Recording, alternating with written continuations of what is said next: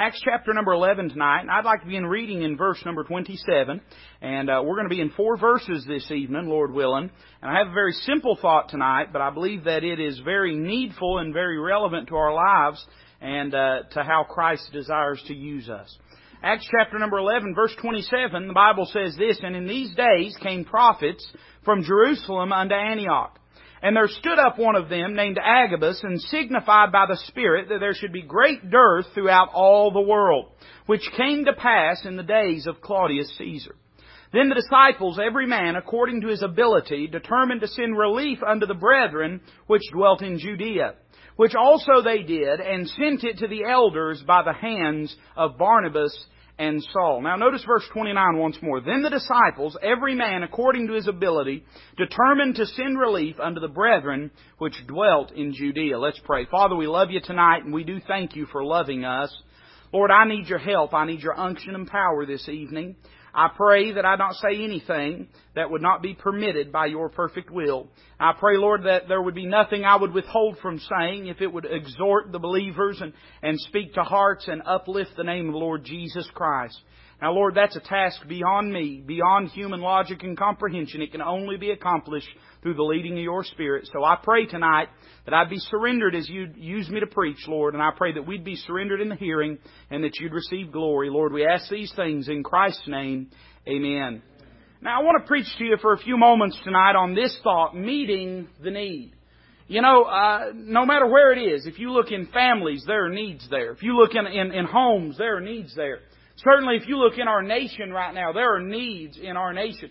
And the needs that are present in our nation, while I do believe that we ought to be a compassionate people, I believe we ought to help folks.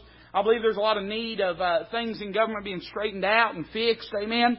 But uh, the greatest need that we have in our country right now is for God's people to experience personal revival and for them to have their lives radically changed in such a way that they become salt to the people and world around them and that they carry the truth and testimony of the Lord Jesus Christ to their neighbors and coworkers and family members and the people they come across.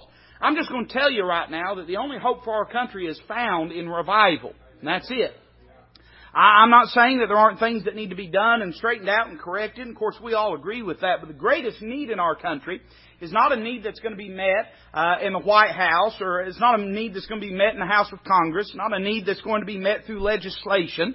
Uh, but this is a need that's going to be met in the church house as God's people begin to get honest about their spiritual condition and begin to seek the Lord for power from on high and begin to endeavor to be a witness to the world that's around them. It's the only hope for our country. I'm telling you, we're getting down to the wire, and we better get serious about this thing. And we can't make anyone do anything else, but we can make sure we're living right before the Lord. Amen? So there are great needs. And of course, if you look at any local church, and ours is no exception, there are needs in the local church. There are various ministries that need help. There are various uh, activities that need assistance. And it seems like everywhere you look, there are needs that have to be met. Uh, what is the answer to these needs? I found this to be uh, true in our lives. There's always in our minds somebody else that's going to meet the need, right? Uh, it's amazing. Uh, you know, we can be walking a, a, across the church and see a, a, candy wrapper on the floor, and, and for what it, we'll think in our minds, somebody else will pick that up. Amen? Has it ever dawned on you that everybody else may be thinking the same thing? Amen? Uh, there are needs all around us. Well, when I look in Acts chapter 11, I see a group of people that saw a need, did not wait to be told. They chose to meet this need, and God received glory from it. I want to be that kind of person. I don't want to be the kind of person that God has to lead about with bit and bridle, like the psalmist talked about, uh, like a like an old mule or donkey that has to be half beat to get to do anything. I want to be the kind of person that takes initiative and serves God, and when I see a need, I don't wait for that need to be thrust upon me. I don't wait for that need to be met by somebody else, but I step in and see what I can do to meet that present need. That's the kind of person that I want to be. And I believe that's the kind of person that God would have each of us to be.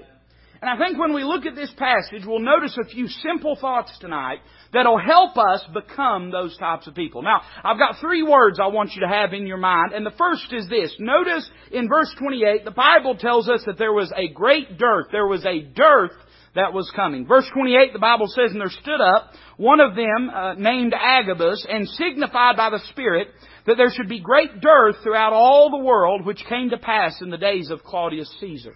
Now that word dearth literally means there was a famine across the whole world. Now, we don't really experience this much today, especially in the first world that we live in. You can pretty much always find something to eat most of the time. Uh, but for a lot of years throughout human civilization, famine was one of the greatest killers that humanity experienced. Uh, they didn't have the growing techniques that we have today. I mean, listen, most of the food, I, I hate to break this to you, most of the fruits and vegetables you get, they probably come out of a petri dish somewhere. Amen? But at this time, the only way that people ate was if the ground grew things. And if a famine came to pass, well, it meant heartache and turmoil and it meant death a lot of times to a lot of people. See, you and me, we read that and it seems like a distant thing. We read it and it doesn't really hold a lot of impact because we don't experience that. But to them in this day, when they heard Agabus stand up and by the Spirit say, there is a famine coming across the whole world, no doubt it struck terror in their hearts when they pondered it. You see, what this was, was a great need that had come to pass. I'd like for you to notice three things about it. Number one, notice it was a great need. It was going to be throughout the whole world. This was a need that was everywhere. Uh, this was, there was no part of the world that was exempt from this need. There was no part of the world that was insulated or immune to this need. But everywhere you would have traveled all over the globe, you would have found needy people that were in need of food, that were in need of sustenance, that were in need of, as it were, life itself. And it reminds me of this tonight, church, that we have a great need in this world today. And that need is for the witness of the gospel of the Lord Jesus Christ. It is a universal need. Everywhere you go in the world, you'll find people that are lost without Christ. And the only hope that they have is that someone would come with the bread of life and give them sustenance to satisfy their dying soul. See, the, the fact is, we, we have a tendency, we live in a bubble. We all do this, every one of us. And I, I really, I believe social media has facilitated this. And I, you know, I'm not against social media uh, any more than I'm against a rattlesnake. Amen. but um, and I got social media. I got I got a social media account. I might have some rattlesnakes out near my property too. I don't know, but we better be careful with it because it can harbor some dangers. And one of the dangers that I think it does harbor is this. We create a little bubble, a little world that we live in, and we never look beyond it. Uh, some people call it an echo chamber. and it's all around us, and we have the power of life and death, uh, electronically speaking, over who lives in that little world. If we do not like what we see, we just push a button and it's like they never existed. And we create this little cocoon, this world that we live in. And I think sometimes as believers, if you're like me, I'd say if I did a percentage, well, I'd say the vast majority of the people that I interact with in social media, the vast majority of them are saved people. And if we're not careful, we'll begin to get the idea that that's what the world looks like especially when there is an apostate form of Christianity today that trumpets this notion that everybody's saved. That doesn't matter what a person believes. If they uh, if they say the name Jesus, that's enough. It doesn't matter what they believe about him. Doesn't matter whether they've confessed themselves a sinner and asked Christ to save them. Uh, you hear people all the time talk about, well, I you know I don't know about all that born again stuff, but I'm a good person. And with that kind of environment and climate around.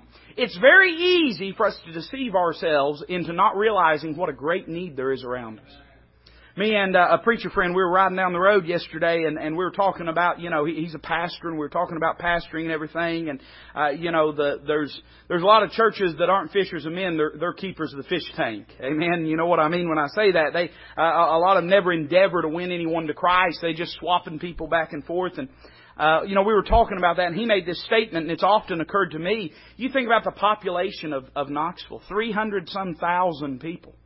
300 some thousand people in the city of Knoxville. Imagine what a vast field lies just outside those doors. Now, it's true that we could go all the way across the planet, find people that need Christ. But the need that is thrust upon you and I is the need that is immediately around us of people that need to hear the gospel of the Lord Jesus Christ. It's a great need. This is a need that to them, as I've already said, was life and death. And I would say this, that the need that the lost man has is far greater than that of physical life or death. It's spiritual life or death. I mean, all that the famine could do at its greatest ferocity was deprive the physical body of life, cause a man to die, but it could not touch his soul. But you understand that the disease of sin reaches below the physical body. It goes uh, below that which can be perceived or, or, or, or, uh, or understood through a heart monitor or through a microscope. It touches the very soul of a man. And if they die from this disease, they die eternally. Amen. When they died of a famine, then once they had died, their physical body had died. That, that was, we understand that was it. Now, whatever their spiritual condition was, we understand that was the condition that they'd lived throughout eternity in. But when we talk about sin's disease and sin's uh, affliction upon the human soul, we understand that this, this touches far more than just a man's physical uh, body and touches far more than just his temporal circumstances. This reaches down into eternal matters. And I would suggest to you that if we were standing here today you know, this, uh, let me remind you this. Just back this. We all know, if we've lived around here, we know about the fires up in Gatlinburg and, uh, you know, so many acres burned and, uh, that town suffered a lot and hurt a lot. And, uh, one of the things I immediately saw right after that happened, I saw churches begin to gather together bottle of water, bottles of water and Gatorade, supplies. And I think that's a good thing. I'm not against that. I praise the Lord for that. I think that's a good thing. We ought to use things like that to be an opportunity to be a witness. But you imagine, I mean, think about the fact of how gripped people were when they heard that our neighbors, just a, you know a few miles up the road, had been uh, a, a part of such devastation. Think about what it would mean to you and I if someone was to stand up and be able to say, under the inspiration of the Holy Ghost, that there is a great famine coming all over the world. Probably there would be people that say, Preacher, we need to do something about that. When the reality is that something far more serious and far more damaging is already all over the world. It's all over Knoxville. And what are we doing about it? I would suggest to you that this was a great need. I'd suggest this to you that it was a guaranteed need. Agabus, when he stood up, we understand this was in apostolic times. We understand that uh, Agabus, when the Bible says he, he prophesied, we understand what that means. We understand that literally the Holy Ghost imparted this truth and revelation unto him. And when he spoke, the Bible says at the end of this verse, which came to pass in the days of Claudius Caesar. This was a guaranteed need. And can I say this to you tonight? There will always be needs, both in the local church and throughout the world, for the witness of the gospel of the Lord Jesus Christ as long as time continues and as long as uh, we are in this dispensation of grace, there'll be a need to share the gospel. And I would say this as it applies to a local body, and our local body in particular. In the local church, there's always going to be needs. Always. If a local church does not have needs, it's because they're not growing and they're not expanding.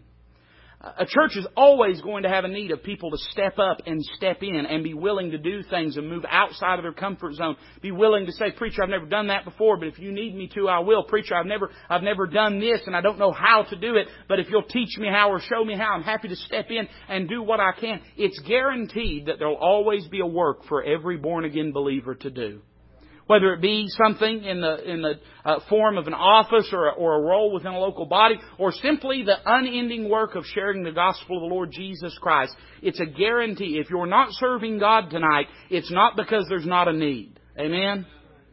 It's a guaranteed thing that there will always be needs. The question is, are we stepping up and meeting those needs?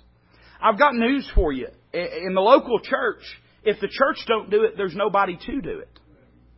Right? There ain't nobody you outsource it to. There ain't nobody you, you go to. Uh, the local church, if, and by the way, the church is not the building and it's not the property. The church is the people. And if the people are not doing it, it's not going to get done. It's guaranteed there will always be needs. Notice the third thought tonight. I'd say this was a great need and a guaranteed need, but I'd say this was a grace need. And you say, preacher, what do you mean? No one could stop the famine. It had already been determined by authoritative witness of the Holy Ghost. This famine was going to happen. No one could stop it. No one was immune to it. And because of that, the only way this need could get met was if people sacrificed that which they had to make sure that it was going to be met. In other words, the only way this need could be met was people giving in the grace of God. That's it. That's it. Uh, you understand that we've not even begun to give until we're given until we feel it. We're not even begun to serve until it shows up on our calendar. Amen? Uh, until we've moved outside of our comfort zone, done things that have displaced what would be our normal flow of events in life. We've not even begun to really serve God. And the only way this was going to be met, somebody had to take a loaf of bread off their table and put it on somebody else's. Somebody had to take time that they were going to spend on themselves and spend on somebody else. And the fact is, church, if we're going to do what God would have us to do, then we're going to have to be willing to give up some things. We're going to have to be willing to give up time. We're going to have to be willing to give up maybe funds. We're going to have to be willing to give up effort and energy and work. We're going to have to be willing to invest in some things. It's funny, I, I think that we as Christians have, for far too long, measured our life and used the life of a lost person as the metric by which we measure what's normal. We look at lost individuals and we say things like this, well, you know, they don't spend all their time down at the church. Well, that's true, they're lost. They haven't been saved by the grace of God. They haven't been born again. They haven't been made part of this body and this fellowship. Somebody ought to help me and amen me right there. It's no wonder they don't do that. People say, well, you know, uh, the, the lost man, he doesn't give to the Lord. Well, that's true. He doesn't give to the Lord. He don't have anything to give to the Lord. The fact is, people say, well, you know, I don't see lost people working so hard. Well, that's true. Lost people don't work hard to see that the ministries of the local church take place. And the reason is because they're not a part of it. They have no reason to work. They have no reason to labor.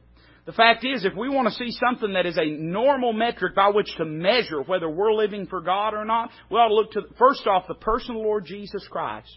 And secondly, to the pattern of the New Testament church that we find in the Word of God. Are we serving God the way they served God?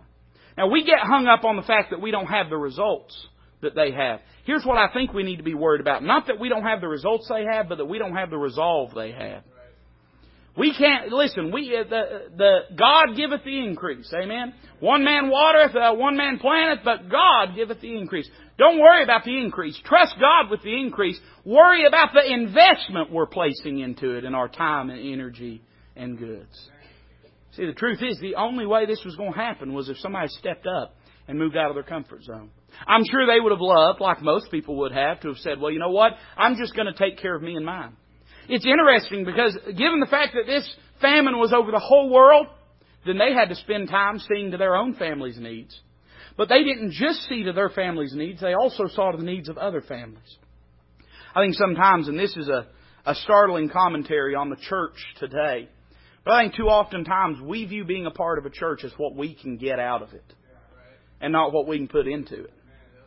I've had this conversation. No doubt, you know, you've heard preachers talk about this before, but I've had people ask me, you know, well, preacher, what does your church have to offer us? And, and, and I think, I think pastors too, too quickly take a bad spirit and attitude about, I mean, listen, if I was looking for a church, I'd want a church where my young people could grow in the Lord. I'd want a church where people worship God. I'd want a church where they were reaching out. I understand all that, okay? But we understand that the, the purpose and reason that we join with and become a part of a local body is not so that we can consume, but so that we can place within that body something for God's glory and for eternal dividends. Listen, I, no doubt if you're a part of a local body and if you're walking with God, you're going to derive a lot out of it. You're going to get encouragement. You're going to get led. You're going to get taught. You're going to get built up. You're going to get established in the most holy faith. You ought to, amen? But the reason we're there is not to take, it's to give. The reason we're there is not to be served. The reason we're there is to serve. And I think we too often we look at it and say, well, I'm looking to my needs. Well, that's good you're looking to your needs, but don't you realize there's a whole world out there that's in need? And what are you and I doing to see to the needs of others as well? I see in this passage that there was a dearth. But look at verse 29. I want you to notice what the Bible says. This encourages me. Then the disciples, every man according to his ability, determined to send relief unto the brethren which dwelt in Judea. I want you to notice their determination in light of it. Now they could have said what a lot of people said. Well, tough luck. Your problem, not mine. I've got to fill my pantries. I can't fill your pantries. Okay? That's just the way it is. And no doubt a lot of people felt that way.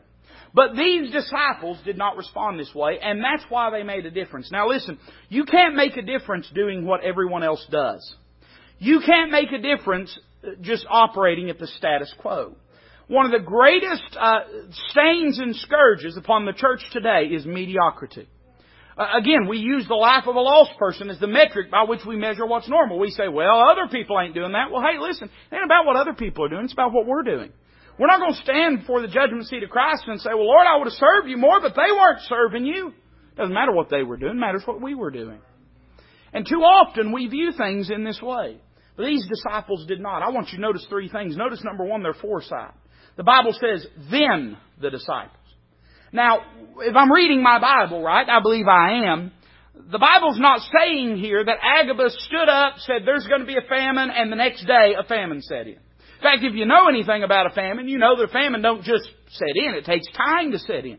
Uh, usually what happens is there's a great drought or something to that effect, and it harms the, the crops, there's a great blight, or so on and so forth. But these men, they understood this, that if they were going to do anything for God, then, then they had to get started now. Listen, you don't wait till everything's fallen apart and then start serving God then. You serve God now. And by serving God now, that's what keeps things from falling apart. I've seen this happen multitudes of times, especially with young people. Um, I, you know, I've seen people that, you know, they wanted to, you know, about the time their teenager was like 15, they wanted to get them in church. Listen, I'm sorry. It's probably too late by then. Now, if you can get them into church, God bless you. You should. That's good. But understand that those formidable years, you've given that up. That's over. It's done. Uh, you know, it was said before, and, and you know how these quotes are. You hear them attributed to a bunch of people. I, the quote I'm about to give you, I've heard attributed to Adolf Hitler, the Catholic Church, and probably Walt Disney, if I was to think real hard about it. But you've heard this quote before. You give me a child uh, up until they're five years old, and I'll have them the rest of my life. In other words, the idea is those formidable years, there's no substitution. Listen, you, you don't start laying up then, you start laying up now. Uh, you don't wait until everything falls apart to get a prayer life. You get a prayer life now. It reminds me of Daniel. The Bible says this in Daniel chapter number 6. The Bible says, Then Daniel prayed, his windows being open. In other words, Daniel didn't wait until the persecution came and opened his windows. He had already had his windows open, been praying and getting a hold of God. And when everything went sideways, he didn't have to go find out how to open the window. It was already open. He knew how to get a hold of God. And that's the reason Daniel made a difference. We too often, we want to put things off until everything goes bad, and then we want to somehow have some kind of miracle fix. Part of that is, is I think, a condition of our society in which we expect everything to come with, with a miracle fix. I was, uh, I'll tell you this story. It's a little bit funny, I guess. Me and my wife, we've been trying to, to, to, we decided we want to try to be healthier and get in shape and work out. I don't think she really wants to. I think she wants me to. But she knows if she says, honey, you're fat and you need to do something about it, I'm going to get upset. So she's, she's kind enough that she's like, well, we need, she always says it that way. We need to start getting healthier. We need to. Amen. And uh, so we decided we was going to start. And so I started, you know, investigating and looking different things up about, you know, the best way to work out routines and how do you burn the most calories and this. I, listen, I don't want to look like one of them guys up there that's all covered in oil and buff and everything. I listen. I, I just don't want to break out into a sweat trying to tie my shoes. Somebody say amen to that. And uh, so I was looking at different ways that you could go about it, you know. And I got to looking at at how many calories. There are 30, I'm going to discourage somebody, all right? There are 3,500 calories in a pound. Okay? 3,500 calories in a pound. I got to doing the math, and if I wanted to lose like a pound a week, I was going to have to work out an hour a day, five days a week. Man, you want to talk about discouraged? I just started praying for the Lord to come back, you know? I'll be honest with you. I thought there ain't no way I'm going to do that, you know? Here's the reality. When you're taking a bite of that cheesecake, you ain't thinking about that hour on the treadmill. It's a lot easier to, to, to not have, to not gain weight than it is to lose weight. If you want to get something done about it, you better be thinking now because I promise you this, it's a lot more of an uphill climb than you realize it is. And that just doesn't apply to working out. That applies to every element of life. Uh, too often times we'll wait till everything's sideways, then we want it fixed. We want a miracle fix. And the truth is that an ounce of prevention is worth a pound of cure.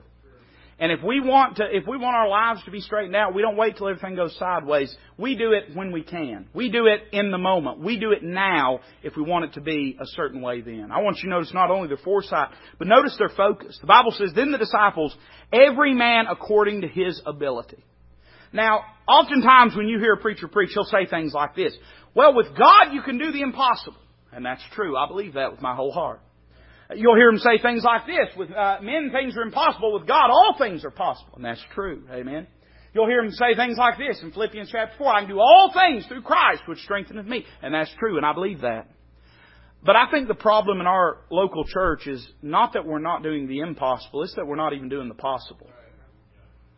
Notice what their focus was. Every man according to his ability. They didn't start off looking at what they couldn't do. They started off looking at what they could do. Now, I'm convinced of this. If we'll do what we can do, God will help us do the things we can't do. But too often we want God to help us do the things we can't do when we're not even doing the things we can do. I'm convinced that every local church would be radically transformed if all the people in it would just commit to do what they can do. And certainly if we're going to fulfill the Great Commission, certainly if we're going to glorify the Lord, certainly if we're going to do what God would have us to do, we will have to step out in faith. We are called to walk by faith and not by sight. I understand that. But I think the starting point for you and I is let's just start by doing what we can do for the Lord. And not get hung up about what we can't do. Because here's what we do. We sit there and say, I'm never going to do anything because I can't do everything. And it stops us from doing anything. You know, you could imagine if somebody stood up in that meeting and said, you heard what Brother Agabus has said. You heard that there's going to be a dearth throughout all the land, and we ought to, brethren, gather together and rescue the whole land from this famine. Probably somebody would say, You're insane. There's no way we can. We'll be lucky if we survive. Now, don't get me wrong. I think we ought to shoot high. I think we ought to have large aspirations. I think we ought to pray big and expect big things from God. But I don't think there's anything wrong either with recognizing that while we're waiting on God to do the impossible, we have a responsibility to do what is possible. And what they said was this, we may not be able to save the whole world, but we can sure make a difference in Judea. If we'll step up and just do what each of us can, we'll make an impact. You know, the thing is, I understand you may not be able to go out and win the world to Christ, but could you teach a Sunday school class? Two or three, four young people? You may not be able to go out and, and win the entire world to Christ, but could you go out and hand a track out? You may not be able, listen, to build this church single-handedly by yourself, but could you go out and invite one person to come to church, follow up with them and encourage them and tell them you'd love to see them there? We get so hung up on what we can't do that we don't even do what we can do. And that's the reason we wind up doing nothing. Because if you're not doing what you can't do, and if you're not doing what you can do, that leaves nothing for you to be doing. And so we sit and we become consumers of the local ministry instead of producers of the local ministry. I see in this passage their foresight and their focus, but notice their fortitude. The Bible says this, they were determined to send relief unto the brethren which dwelt in Judea. This wasn't a casual thing.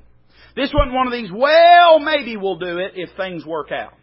They made their minds up then and there. We can do this, so we will do this. I'll be honest, it takes a little determination sometimes. The devil, he, he, he fights by siege warfare. I don't know if you know this, but that's how he fights. A good example of it is found in the book of Isaiah when, uh, you know, Rabshakeh was outside of the walls of Jerusalem and Hezekiah is the king. You know, most of the time, the devil, he's not interested in meeting you on the battlefield. He'd rather starve you out behind the walls if he can.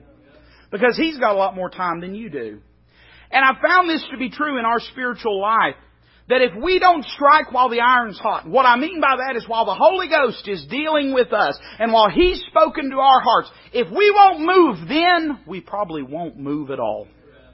You've heard me say it a lot of times, you know, in, in the preaching, especially if somebody raises their hand, acknowledges their lost condition. I'll say, look, uh, if you won't come down right now and accept Christ uh, while the piano's playing, while God's people are praying, while other people are down here in this altar, while somebody's waiting with a Bible in their hand uh, to show you the way to Christ, then you probably won't do it sitting in your recliner at home.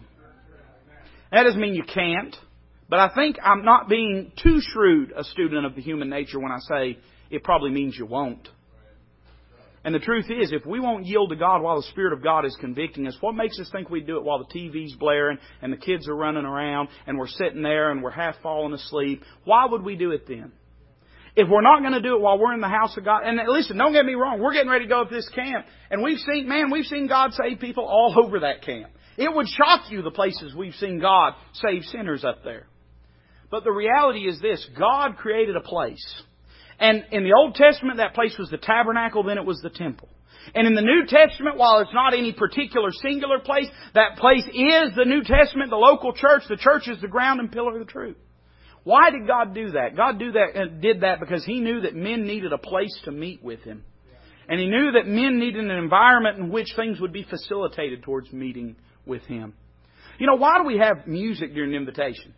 You can go all through the Bible and find that there's not any precedent, any scriptural precedent, number one, for an invitation, other than the fact that, you know, Paul always exhorted people to respond to the Lord, but the invitation the way that we do it today in the, in the church, there's no precedent for that anywhere. No precedent for an altar that is used for the purpose of coming down and kneeling at. I know that makes some folks mad, but that's the truth of it. The altar in the, in the Word of God is a sacrificial altar. It's not a, a mourner's bench. There's no precedent in the Word of God for playing music softly, just as I am, while the invitations. So why do we do it all? What is the purpose of it? Here's why. Because when God's dealing with us, our flesh is trying to stop us. Now, I found this to be the case in pastoring. You can have a beautiful altar. You can have people at the altar. You can have music playing. You can have people praying. You can have a preacher exhorting. And if a person's not being dealt with by God, none of those things will make them go down to an altar. That's true. We understand that. But I found this to be true that oftentimes when a person is dealing with the Lord and the Lord's dealing with them, their flesh is fighting as hard as it can. And it's trying to keep them from coming down to the Lord. And it's trying to keep them from yielding to God. We do those things to facilitate an environment in when the flesh cannot thrive and the new man and the Spirit of God can take control. None of those things guarantee that happens, but I think they all sort of facilitate and encourage it. And now stop and think about this. If that's the case, if most churches, ours included, does all those things to facilitate a person coming to Christ or coming down to an altar, and then often they still don't go, then why would you think you'd make a decision when you're in the hustle and bustle of the world that's around you? It's not to say you can't, it's just to say most of the time you won't. So you better, when God's dealing with you, strike then. You better, when God's stirring your heart, you better move then because you may not have another, not say you won't get another chance, you just may not have another chance. It, it, it, may not be that you're in that situation again. Not because God's going to strike you dead, not because you're going to walk out and get hit by a bus, but because there in the house of God, where the Word of God is being preached, is the most uh, common sense and reasonable place for us to deal with God. So we better strike while the iron's hot. Their fortitude, they determine they made their mind up then and there, we're going to do this. Then I want you to notice, and I'm done tonight, I actually only have two points for this, so you'll be real encouraged. Amen.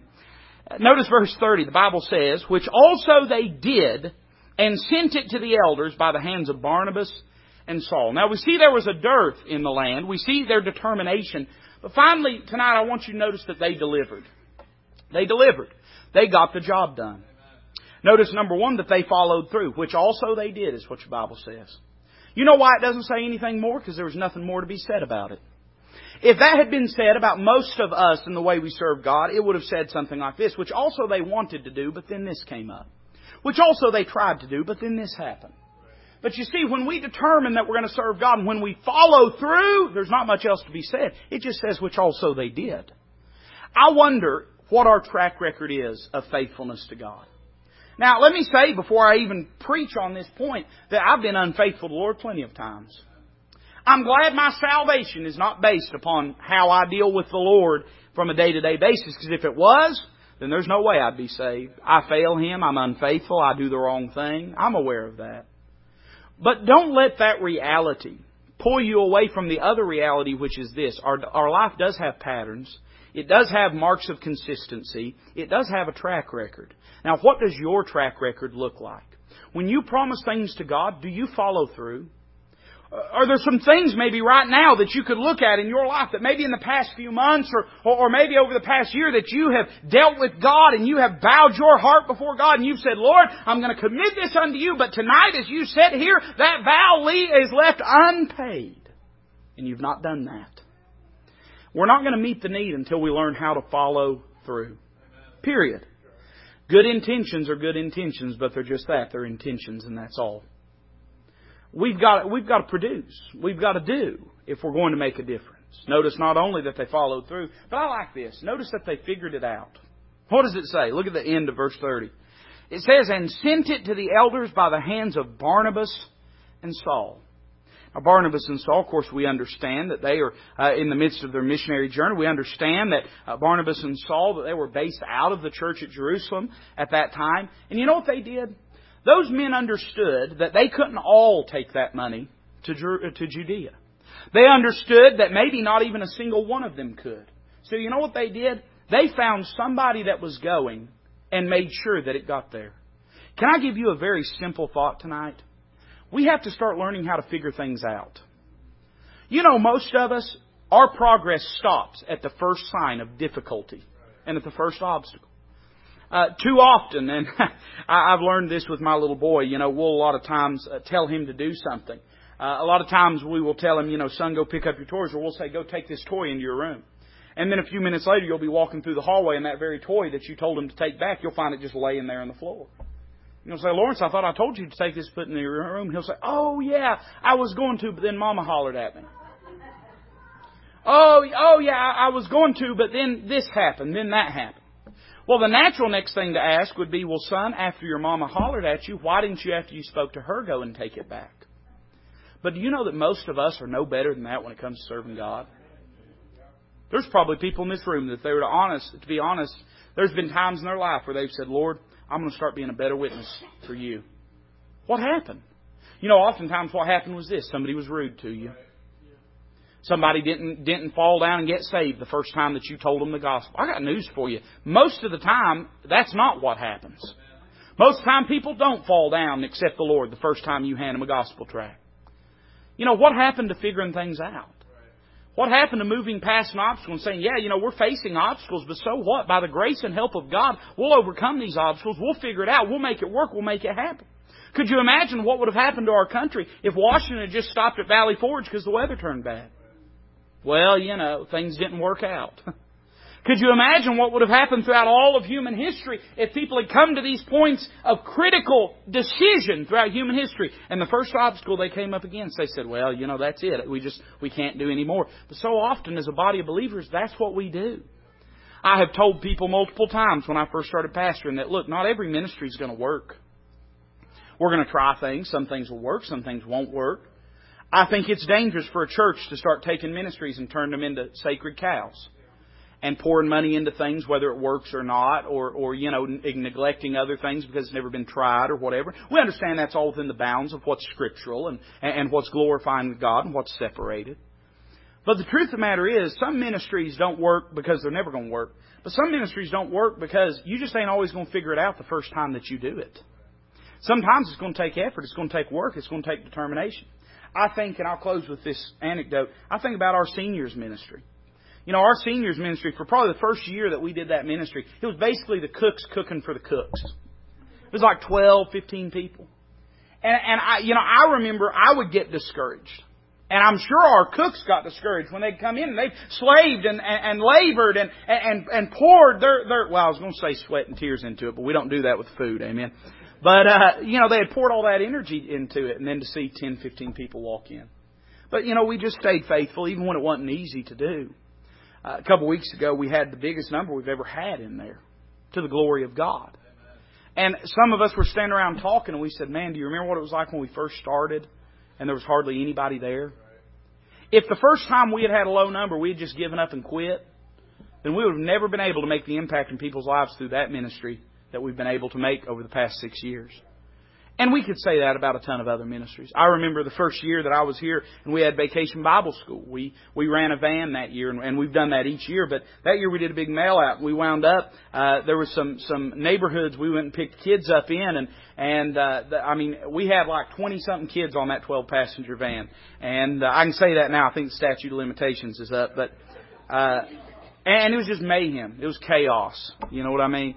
Uh, I, I mean, everything was was crazy. Uh, adults pulling their hair out, kids pulling adults' hair out. It was just, it was insane. We weren't ready for, we weren't prepared. You know, we we had. Uh, they asked me, "How many you think's going to be there, preacher?" And I thought, I don't know, maybe forty, fifty. I think we had ninety something each night. And I remember halfway through the week, one of the van drivers coming to me and saying, "I quit. I quit. I'm done with it. I'm not going back anymore." You know, imagine all the young people that wouldn't have come to know Christ if we had said, well, that's just too tough. We're not doing that anymore. And I got news for you. A lot of churches have done that. The fact is, sometimes things don't always work out right away. You've got to figure it out. You're expected to do that on public workplace, right? Why would we give any less to the Lord Jesus Christ? These are the kind of people we need to be if we're going to meet the need. Now, here's what I want to ask you. If God's dealt with your heart tonight, are you willing to strike while the iron's hot and to not wait, but to determine tonight, whatever God may have dealt with you about, to say, Lord, by your grace and help, I may not be able to do everything. I may not be able to do the things I can't do. But I am going to do what I can do. And I'm going to commit myself afresh and new to serving God and living for Him. Let's bow our heads together.